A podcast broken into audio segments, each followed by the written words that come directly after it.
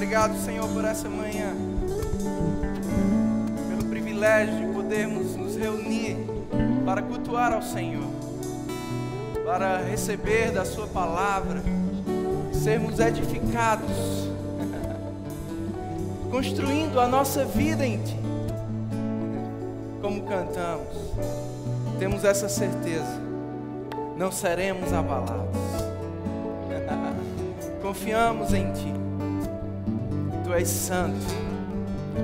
Tu és santo. Você pode exaltar a santidade do Senhor nessa manhã, adorando na beleza da Sua santidade. Tu és santo, Senhor. santo, santo, santo. Vamos cantar de novo. Santo és incomparável. uh!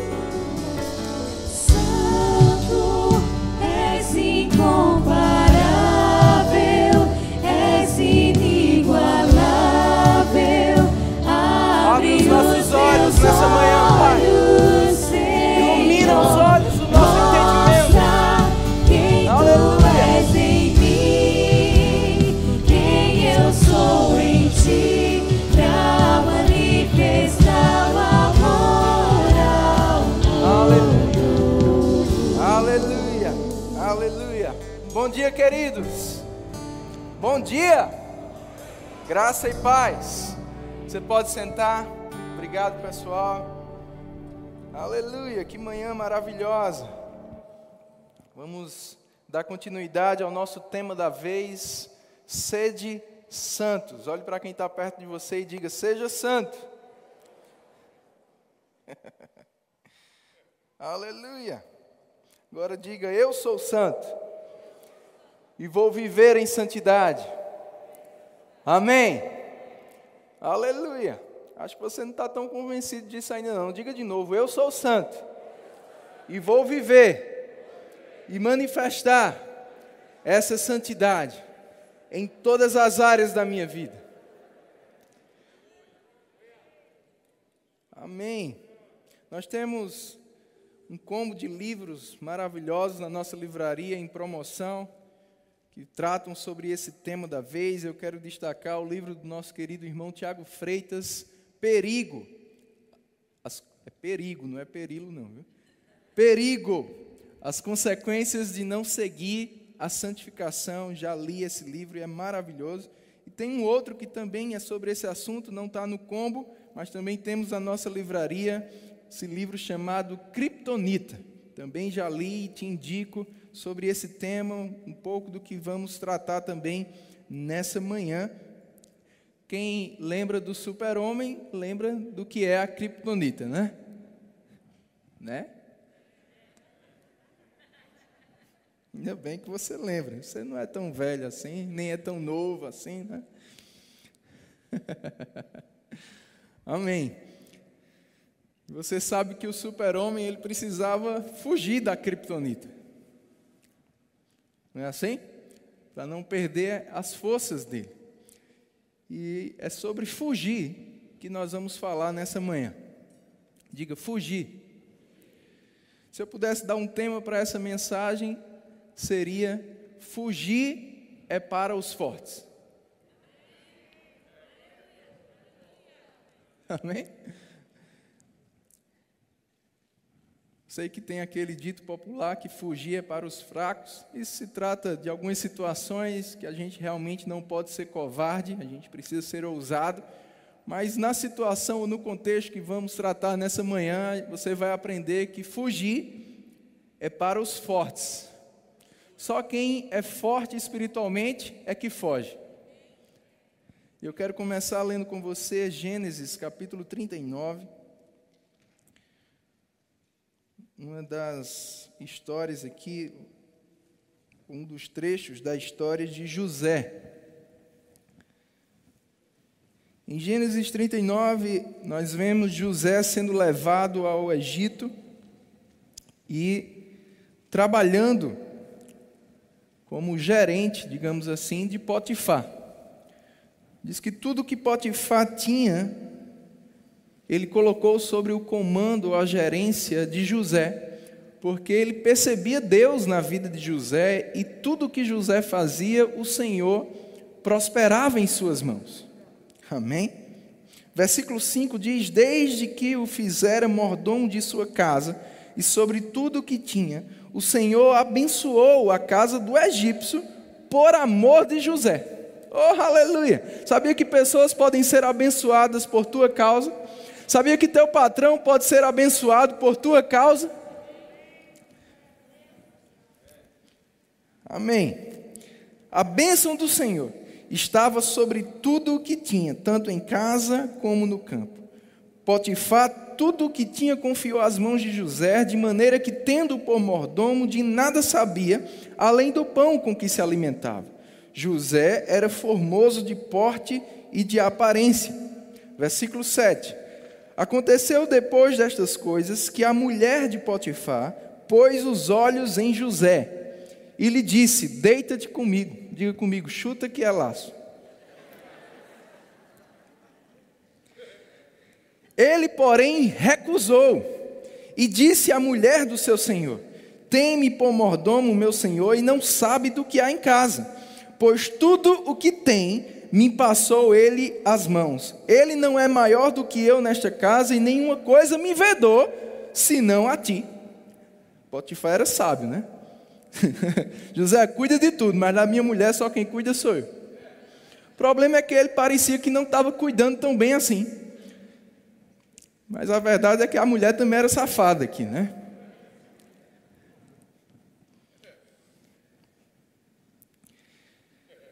Mas nota que José deixou bem claro que Potifar não sabia de tudo, não, nem queria estar por dentro de tudo. Ou seja, José poderia muito bem ter esse caso e Potifar talvez nem ia saber. Só que, olha o final da fala de José. Como, pois, cometeria eu tamanha maldade e pecaria contra Deus? Como dizia o pastor Bud, está ficando quieto aqui.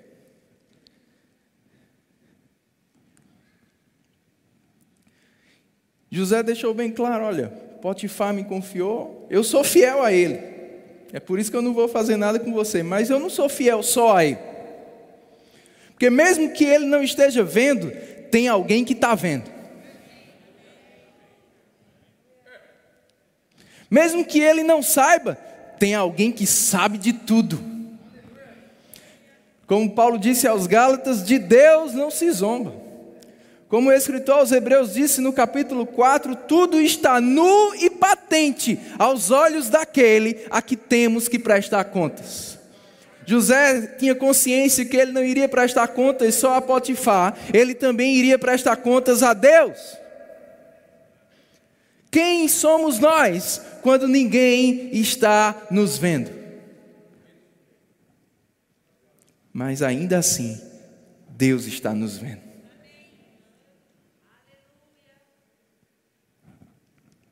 Ninguém pode saber, mas Deus sabe. Olhe para o seu irmão e diga: Deus está vendo.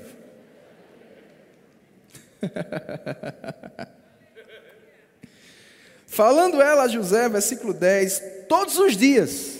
Eita! Misericórdia. Todo dia, meu amigo.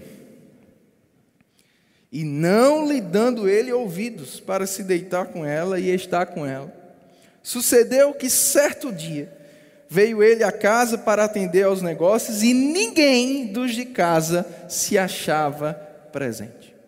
Guarda isso que a gente vai falar sobre isso. Ninguém, só estava José e aquela mulher. Olha onde José se meteu sem querer. Ela o pegou. Pomba gira do inferno, né? Ela o pegou pelas vestes e lhe disse: Deita-te comigo. Ele, porém, deixando as vestes nas mãos dela, saiu fugindo. Diga fugindo. Diga mais alto, fugindo.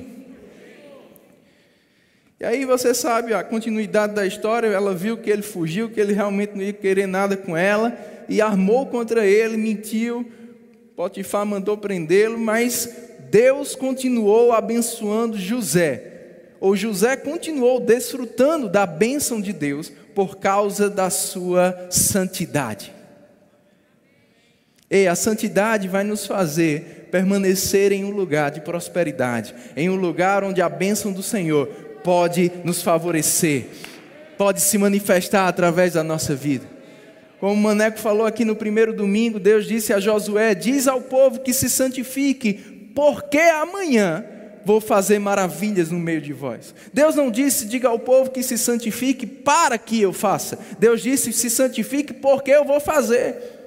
Independente se você se santificar ou não, Deus vai fazer. Agora, se você se santificar, você vai desfrutar do que Deus vai fazer.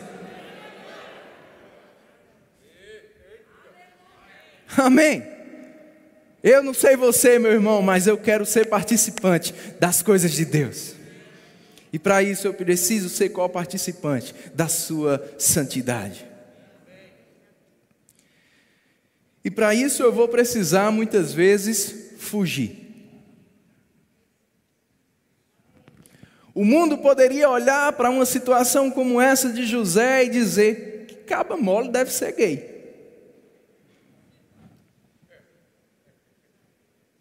Se você tem um pensamento assim, talvez você esteja pensando como o mundo.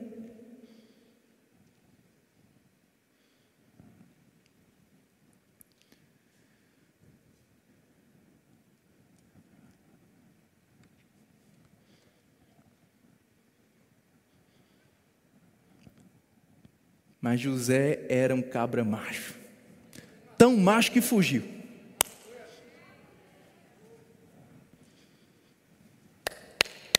Cadê os machos?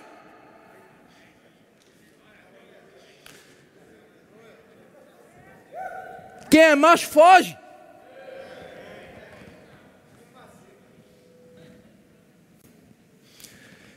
Quem é macho desliga.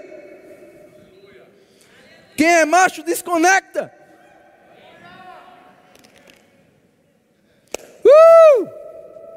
Essa é uma manhã de libertação. E de prevenção.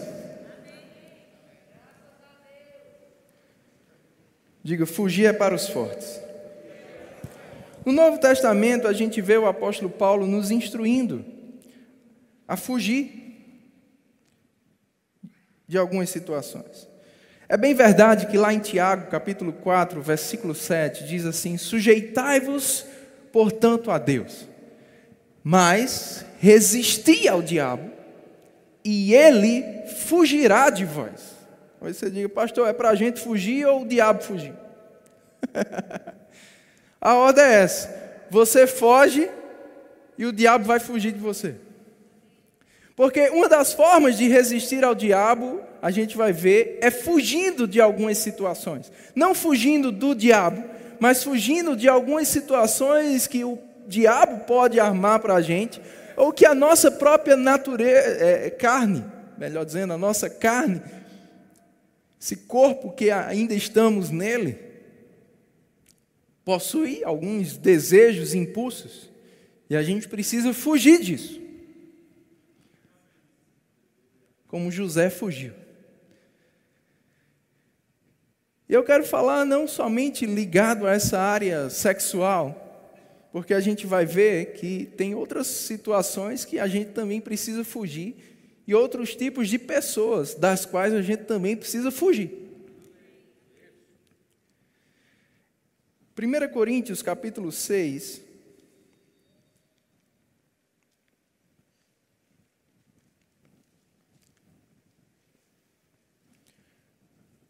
verso 12, diz assim: Todas as coisas me são lícitas, mas nem todas convêm.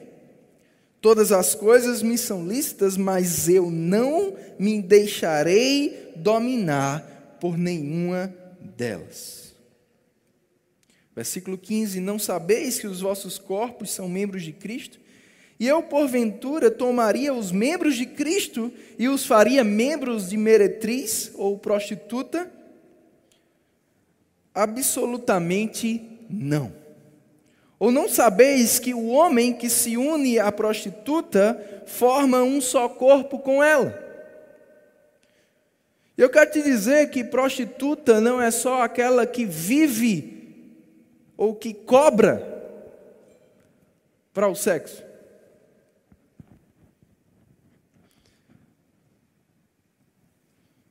Mas quem oferece, sendo homem ou mulher, quem oferece o seu corpo para sexo ilícito. E o que é sexo ilícito? É o sexo ou a relação sexual fora do casamento. Deus instituiu o sexo para ser somente, diga somente, no casamento. Marido e mulher.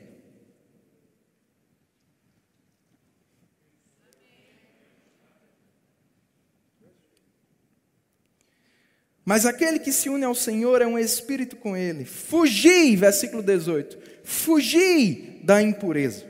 Qualquer outro pecado que uma pessoa cometer é fora do corpo, mas aquele que pratica a imoralidade peca contra o próprio corpo.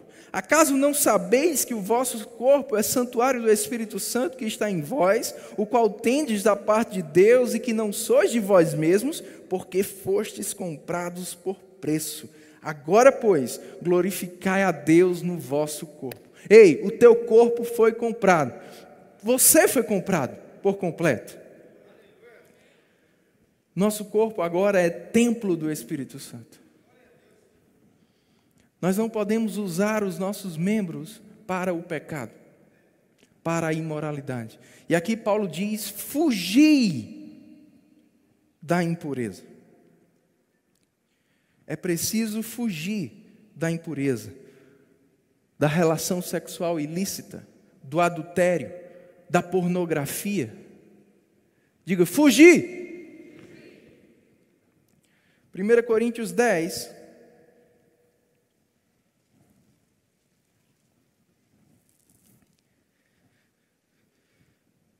Versículo 12.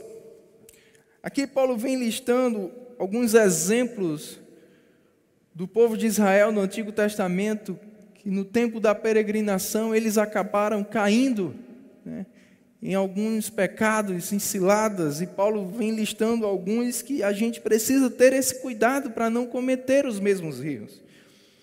Paulo fala da idolatria, Paulo fala né, da murmuração, da cobiça, da imoralidade. E aí no versículo 12 ele diz: Aquele, pois, que pensa está em pé, tenha cuidado, vigie, para que não caia. Olhe para quem está do seu lado e diga: vigia, irmão. Não vos sobreveio tentação que não fosse humana, mas Deus é fiel e não permitirá que sejais tentados além das vossas forças. Então, meu irmão, aquela desculpa de dizer foi mais forte do que eu, é só desculpa. Conversa fiada.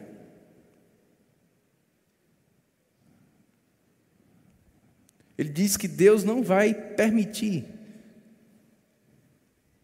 É impossível termos uma tentação que seja mais forte do que eu. Que eu não consiga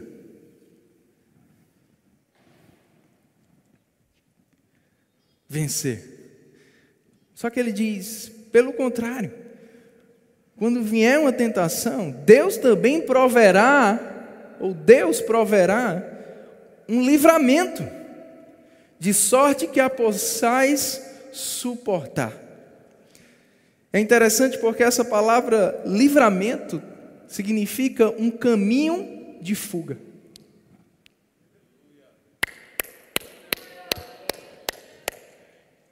Sabe aquela porta saída de emergência? Deus sempre abre ela.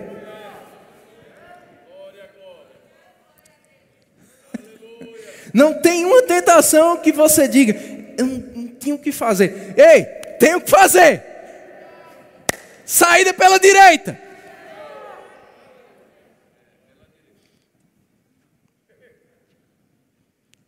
Aleluia!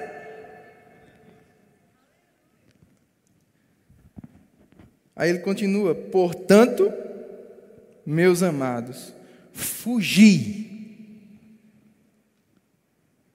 da idolatria.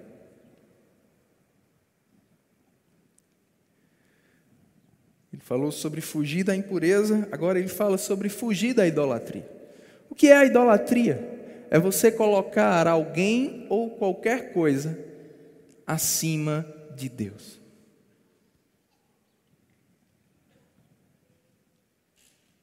E nada deve tomar o lugar do nosso Deus no nosso coração. Não é da boca para fora, o Senhor, Senhor é o Senhor. Não, é no teu dia a dia. O que é que você fala? O que é que você pensa? O que é que você busca? Isso demonstra as tuas prioridades.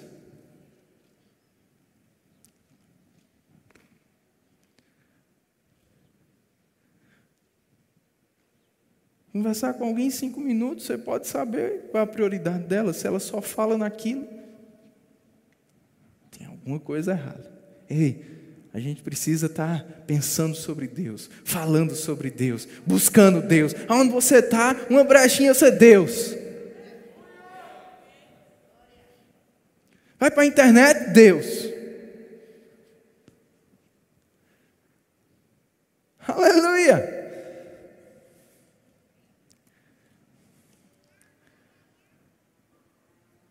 Ontem eu tive a alegria de ir para o Amigão.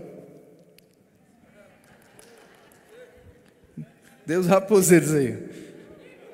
Foi bom, foi com emoção e chuva. Né? Foi emocionante, vibrei bastante. Eu vi umas cenas, meu irmão, que eu vou dizer um negócio. Pense no presépio.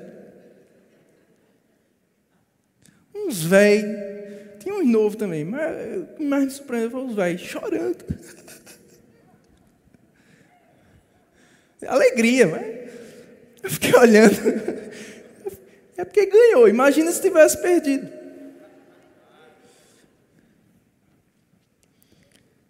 Mas o que é isso? Aquele time idolatrado. Ei, não foi o time de futebol, nenhum jogador que morreu por você, não. Não pode ser o primeiro lugar.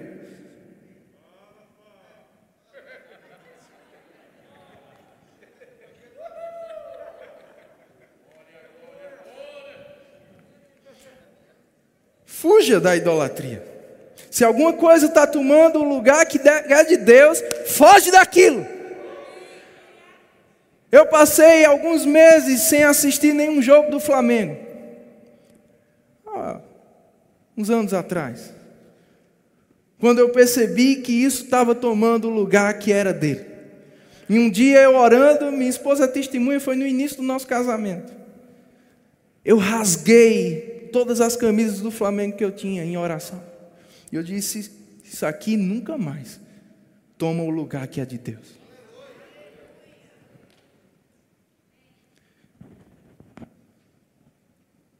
Aleluia! 1 Timóteo 6.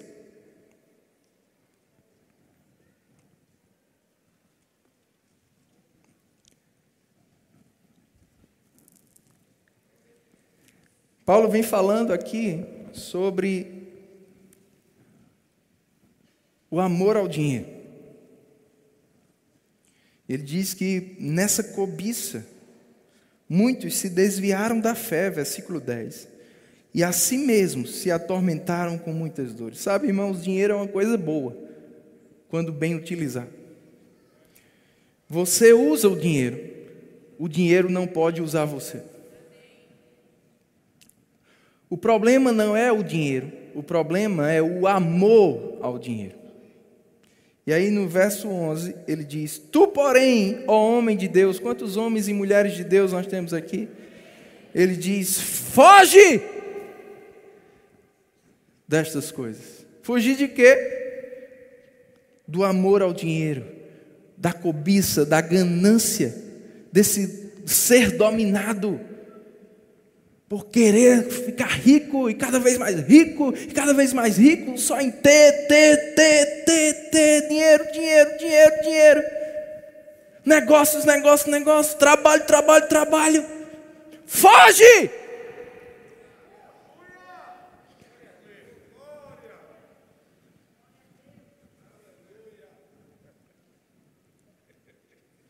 Segundo Timóteo 2, 22, Paulo fala sobre fugir das paixões da mocidade. E em 2 Timóteo 3,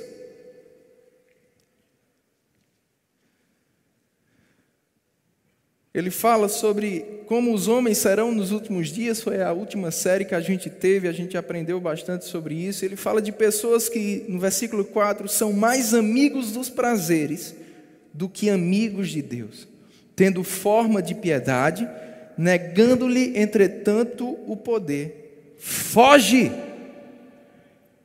também destes.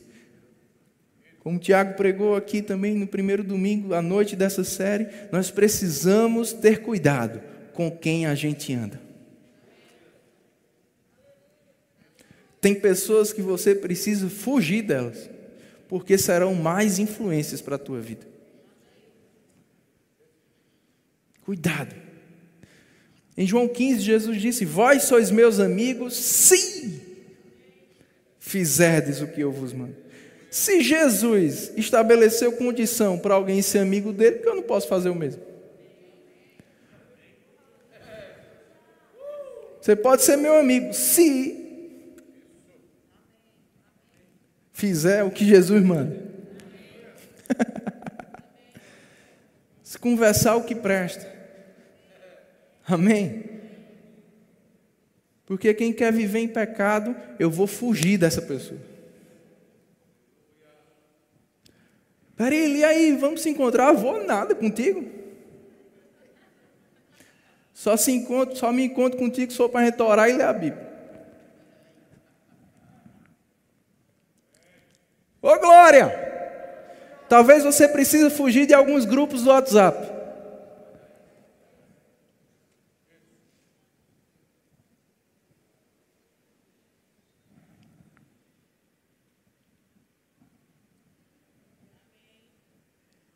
Que é compartilhado lá?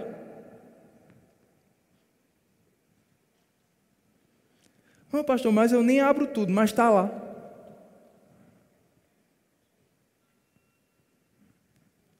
Uma hora o diabo pode sentar aqui e dizer: abre. Tua esposa está dormindo, abre.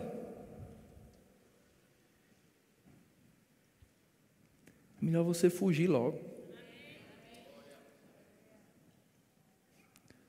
Amém? Essa foi a introdução, a mensagem vai começar agora, mas é em 10 minutos.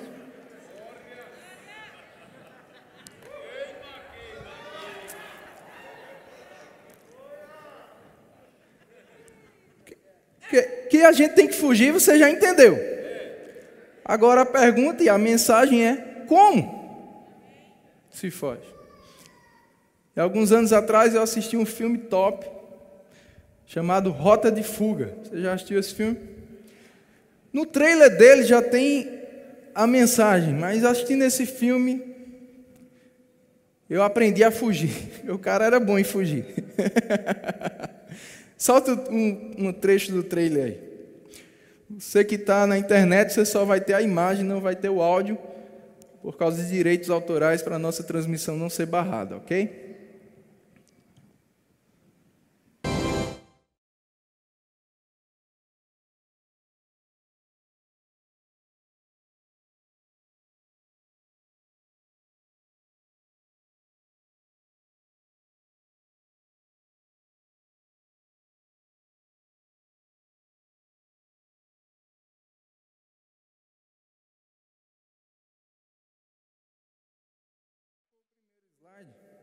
Você não pegou tudo, o que ele falou no trailer foi isso, mas no filme ele fala um pouco mais detalhado.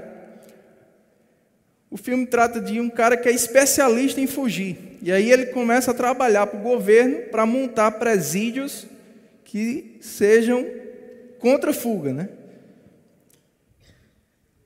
Seguros, que ninguém consiga fugir. Só que armam contra ele e colocam ele no presídio que ele criou, ou ele ajudou a criar. E ainda assim, o bicho foge. e quando perguntam a ele qual o segredo para fugir, ele diz: uma fuga bem sucedida depende de três coisas. Põe o slide aí, foi o que você viu no vídeo. Olha lá. Uma fuga bem sucedida depende de três coisas. Um, conhecer a estrutura do lugar. Dois, compreender a rotina. Três, encontrar ajuda dentro e fora da prisão. Diga comigo: conhecer a estrutura, compreender a rotina, encontrar ajuda. Mais uma vez, conhecer a estrutura, compreender a rotina, encontrar ajuda. Primeiro ponto, conheça a sua estrutura. Qual a nossa estrutura? Nós somos espírito, temos uma alma e habitamos em um corpo. Nosso espírito foi salvo imediatamente quando nascemos de novo, quando confessamos Jesus como Senhor da nossa vida. A nossa alma e o nosso corpo não.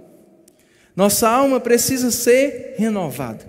Tudo aquilo que adquirimos de conhecimento, de pensamentos, nós precisamos renovar com a palavra de Deus, transformando a nós mesmos, como está lá em Romanos 12, 2, e também o nosso corpo, com a carne, a tendência para o pecado, por causa da queda de Adão, né? os desejos, os impulsos carnais, eles precisam ser controlados e nós precisamos apresentar o nosso corpo diariamente, como está em Romanos 12, 1, a Deus, como um sacrifício vivo, santo e agradável. Essa é a nossa estrutura. A nossa carne milita contra o nosso espírito, como está lá em Gálatas. É uma guerra. Tem uma guerra acontecendo todo dia em você. Seu espírito quer fazer algo, sua carne nem sempre quer fazer, às vezes ou muitas vezes quer fazer exatamente o contrário. É por isso que você não vai ter sempre coragem para ler a Bíblia. Você não vai estar sempre com vontade de orar, porque tua carne não gosta disso. Mas quando se trata de comer demais, quando se trata de conversar demais, de assistir o jogo, de assistir a novela, seja lá o que for, o seriado, tua carne gosta. Você passa uma hora na igreja, já começa a ficar incomodado, mas vai para o cinema, assiste um filme de três. Passa a madrugada vendo uma série toda. Mas chama para ir para uma vigília, ver se tua carne vai querer. Primeira coisa que vem, para que isso?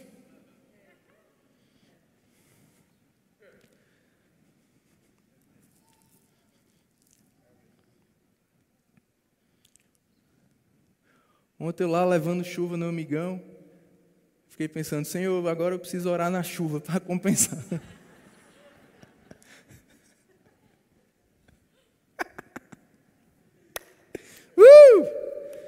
A carne ontem não estava incomodada com a chuva, não. Agora vamos orar na chuva. Vai ficar incomodada. Então, essa é a sua estrutura. O que você precisa fazer? O que Paulo instrui lá em Colossenses 3,5: fazer morrer a sua natureza terrena, se revestir do novo homem crucificar a carne, sacrificar, dizer não para a carne, sim para o espírito. Amém? Isso vai te ajudar a ter uma, ponto 2, rotina melhor. Qual tem sido a tua rotina? Quais os teus hábitos? O que você faz corriqueiramente, o que você faz todos os dias. Tem duas coisas que certamente a gente faz todos os dias. Primeiro é comer. Quem aqui come todo dia? Levanta a mão bem alta aí. Deixa levantar, calma, tem outra pergunta. Quem aqui come, no mínimo, três vezes por dia? Tem um irmão que baixaram, acho que eu vou precisar que vocês orem por mim. Quem aqui come mais do que três vezes ao dia? Deus está vendo. Aqui na nossa revista, você vai receber ela hoje. Tem um texto meu sobre a importância do devocional. E eu começo falando uma música que meus filhos gostam muito, que é assim. Não vou cantar não, porque o negócio é feio. Mas diz: Lê a Bíblia e faça uma oração, se quiser crescer. Na continuidade diz: quem não, quem não ora e a Bíblia não lê, não irá crescer. A gente alimenta o nosso corpo várias vezes durante o dia e todo dia. E como F.F. Bosworth, ele disse no livro Jesus, aquele que cura. Infelizmente, muitos cristãos, espiritualmente falando, só alimentam o seu espírito com um lanche no domingo quando vão para a igreja. E depois querem estar forte fisicamente. Mas se o teu corpo dependesse, dependesse da alimentação que você dá ao teu espírito, como estaria o teu corpo?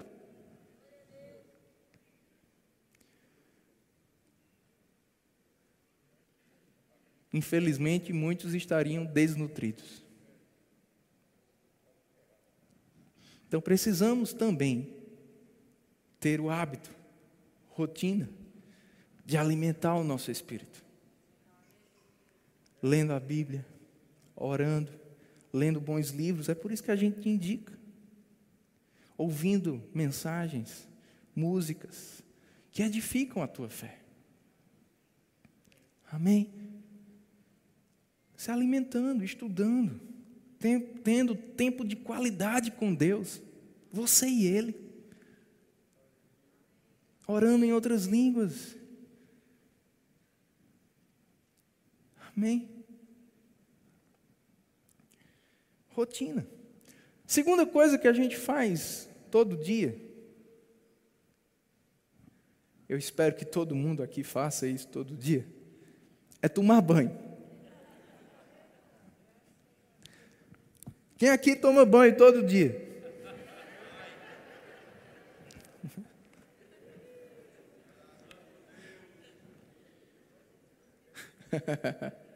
É uma das bênçãos de ser brasileiro, né? Ter esse costume.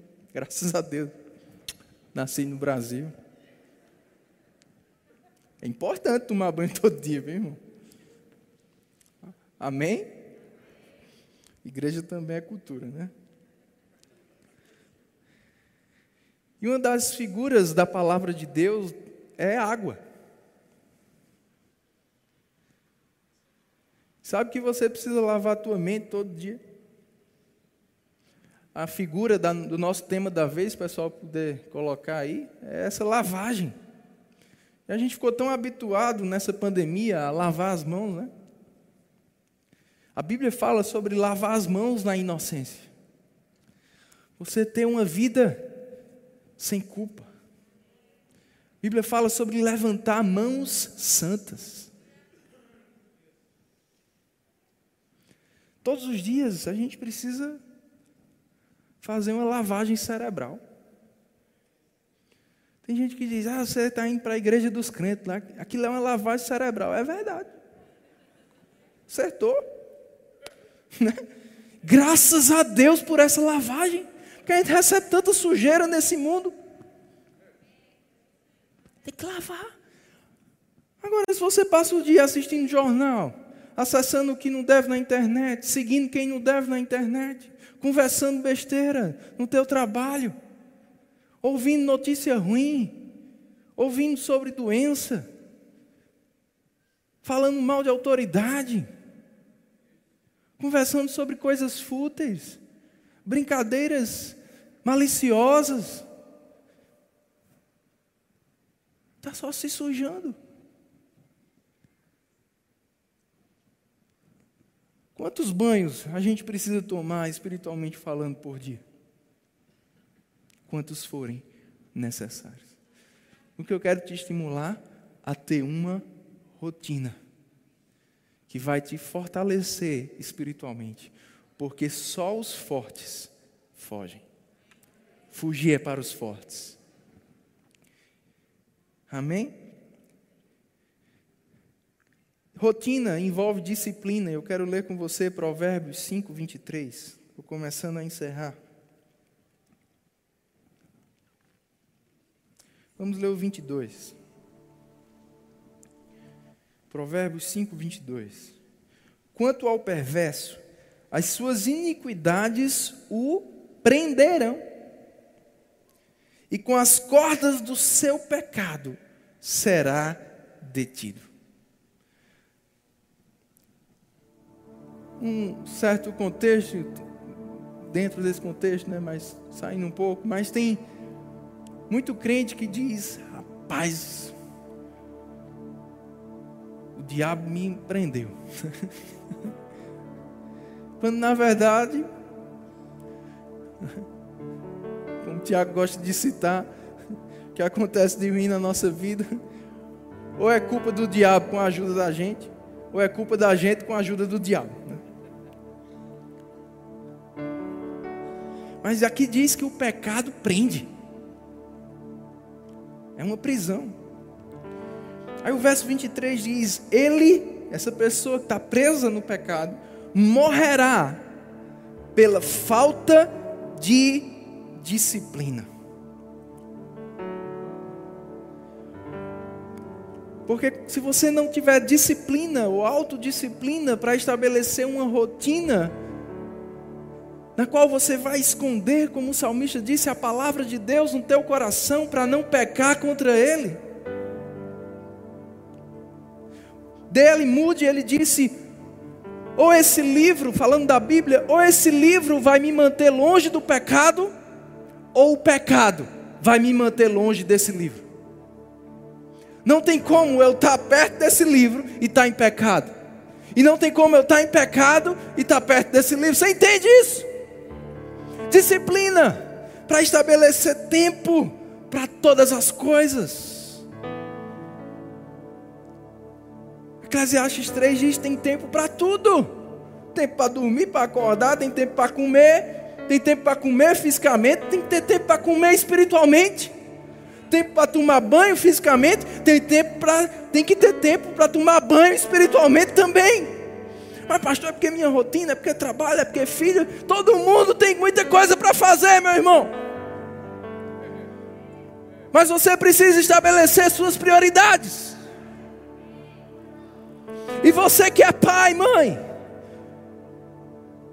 de filhos ainda crianças, adolescentes, que moram com você, você também é responsável pela rotina deles por aquilo que eles comem fisicamente, mas tenha cuidado com aquilo que você deixa eles comerem espiritualmente.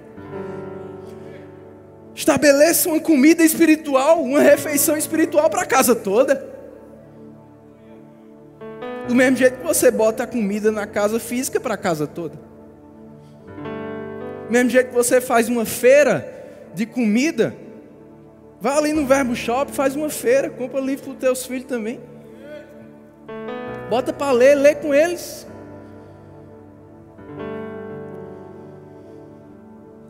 Disciplina significa conjunto de esforços planejados, preciso planejamento e dedicados. É preciso esforço. E não, a segunda eu começo, segunda eu começo. Começa hoje. Amém. E por fim, três, encontrar ajuda de dentro e de fora. Você tem um ajudador dentro de você.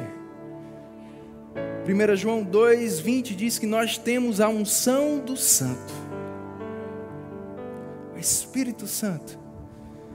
E diz que ele, verso 27, ele nos ensina sobre todas as coisas. Você tem uma ajuda dentro. Você só precisa considerar essa ajuda. Ter comunhão com o Espírito Santo. Se colocar em um lugar de sensibilidade para ser guiado por Ele. O que fazer, o que não fazer. Por onde ir, por onde não ir. Com quem andar, com quem não andar. A unção do Santo vai te ensinar a ser santo. Mas em algumas situações também é preciso buscarmos ajuda fora. É por isso que somos uma família. É por isso que Deus estabeleceu homens e mulheres com dons e Ele deu dons a esses homens e mulheres para te ajudar a ser aperfeiçoado. O aperfeiçoamento dos santos. Por isso que a gente precisa ler bons livros, congregar, ouvir pregações, se envolver em departamentos, ter líderes que nos acompanhem. Mas muitas vezes a gente precisa conversar mesmo com alguém. Dizer, eu preciso de ajuda nessa área. Eu não estou conseguindo fugir sozinho.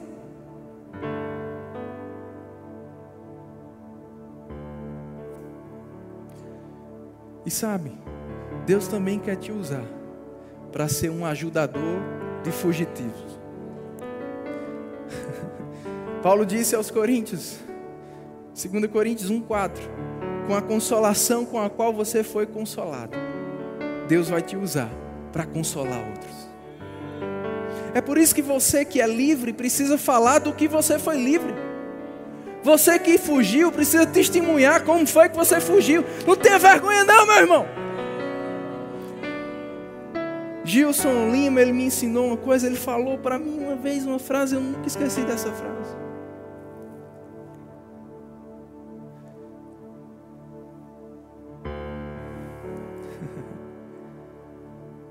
Ele disse para mim: só os livres falam livremente. Se você vê uma pessoa testemunhando sobre algo que ela foi livre, isso é um sinal que ela está livre mesmo.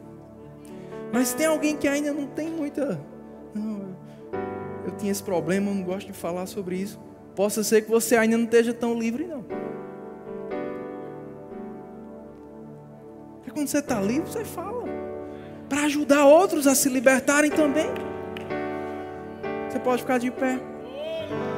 E essa palavra consolação, ou consolar outros, é a mesma palavra usada para consolador do Espírito Santo. O Espírito Santo vai ajudar ou vai cumprir a missão de ajudar alguém te usando.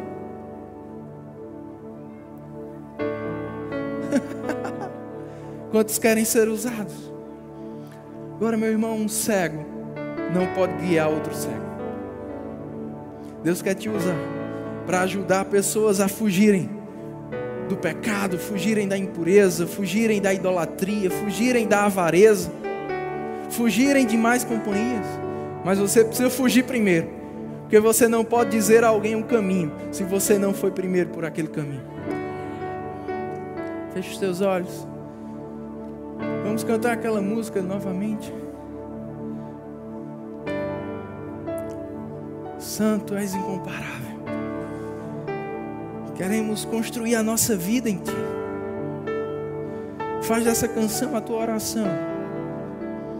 E se compromete com Deus a fugir do que você precisa fugir, a estabelecer a rotina que você precisa estabelecer. Comece hoje, em nome de Jesus.